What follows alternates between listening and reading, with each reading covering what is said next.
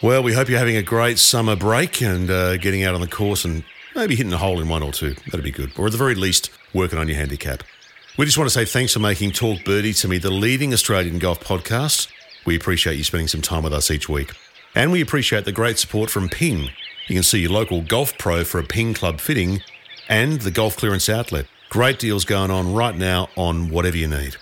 Nick O'Hern and Mark Allen are back live on Tuesday, January 16. But over the last year or so, we got some great feedback on the masterclasses. All the videos are on YouTube on our Talk Birdie to Me channel. Go and check them out. But we thought we'd pull out some of the most popular ones and have another listen. Is this the second week a row in a row? I think we're doing it on Min Woo Lee because you did it on his pitching, didn't you, at the Yeah, PGA? Yeah, yeah well, I'm going to typical do it pitching. because of his shot that he hit on the 36 hole?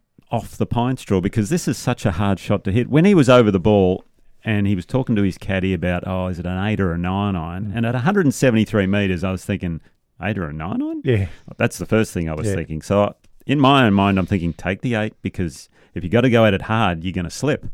But he went with a nine and he went at it hard. Somehow he made great contact. So the masterclass is when you get that dodgy lie, whether it's pine straw or it's soft sand or it's loose in the rough, take the extra club. Don't do a Min Woo Lee and go at it Hmm. flat out because what he did is a one in a hundred shot. He's a freak show. He's He- a freak. He's a freak show. For the other 99.99999 golfers out there, you're not going to be able to do that. So the key in these situations is stability.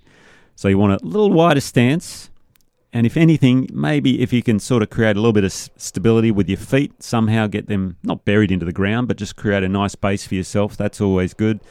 And take an extra club, a smooth three quarter swing. It's a little bit like playing out of a fairway bunker where you want to keep mm. the lower body nice and quiet, more of an upper body swing, all about making that solid contact. At a pine straw, every now and then you can get a little bit of a little bit of a jumpy sort of lie out of it when you get one of those little straws that get stuck in between the club face and the ball. So be wary of that. That's why taking the extra club, you just want to make a nice smooth swing. Don't go at it too hard. And solid contact is key. And then mm. the other thing is don't try and bite off more than you can chew. Because you're out of position, play to the fat side of the green or the fat side of the fairway, wherever you're going. Take your medicine and move on. Don't take the hero shot of knocking it over the water, big slinging draw and hitting it to two feet. That's all well and nice, but it probably won't work out. So I'll post a video up on socials how to hit those shots out of those those sort of lies that are really tricky in the rough, which I'm sure a lot of us get because a lot of us don't hit the fairway too That- often. that is true.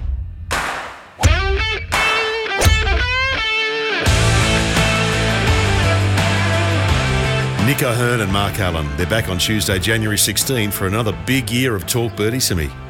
We'll see you then.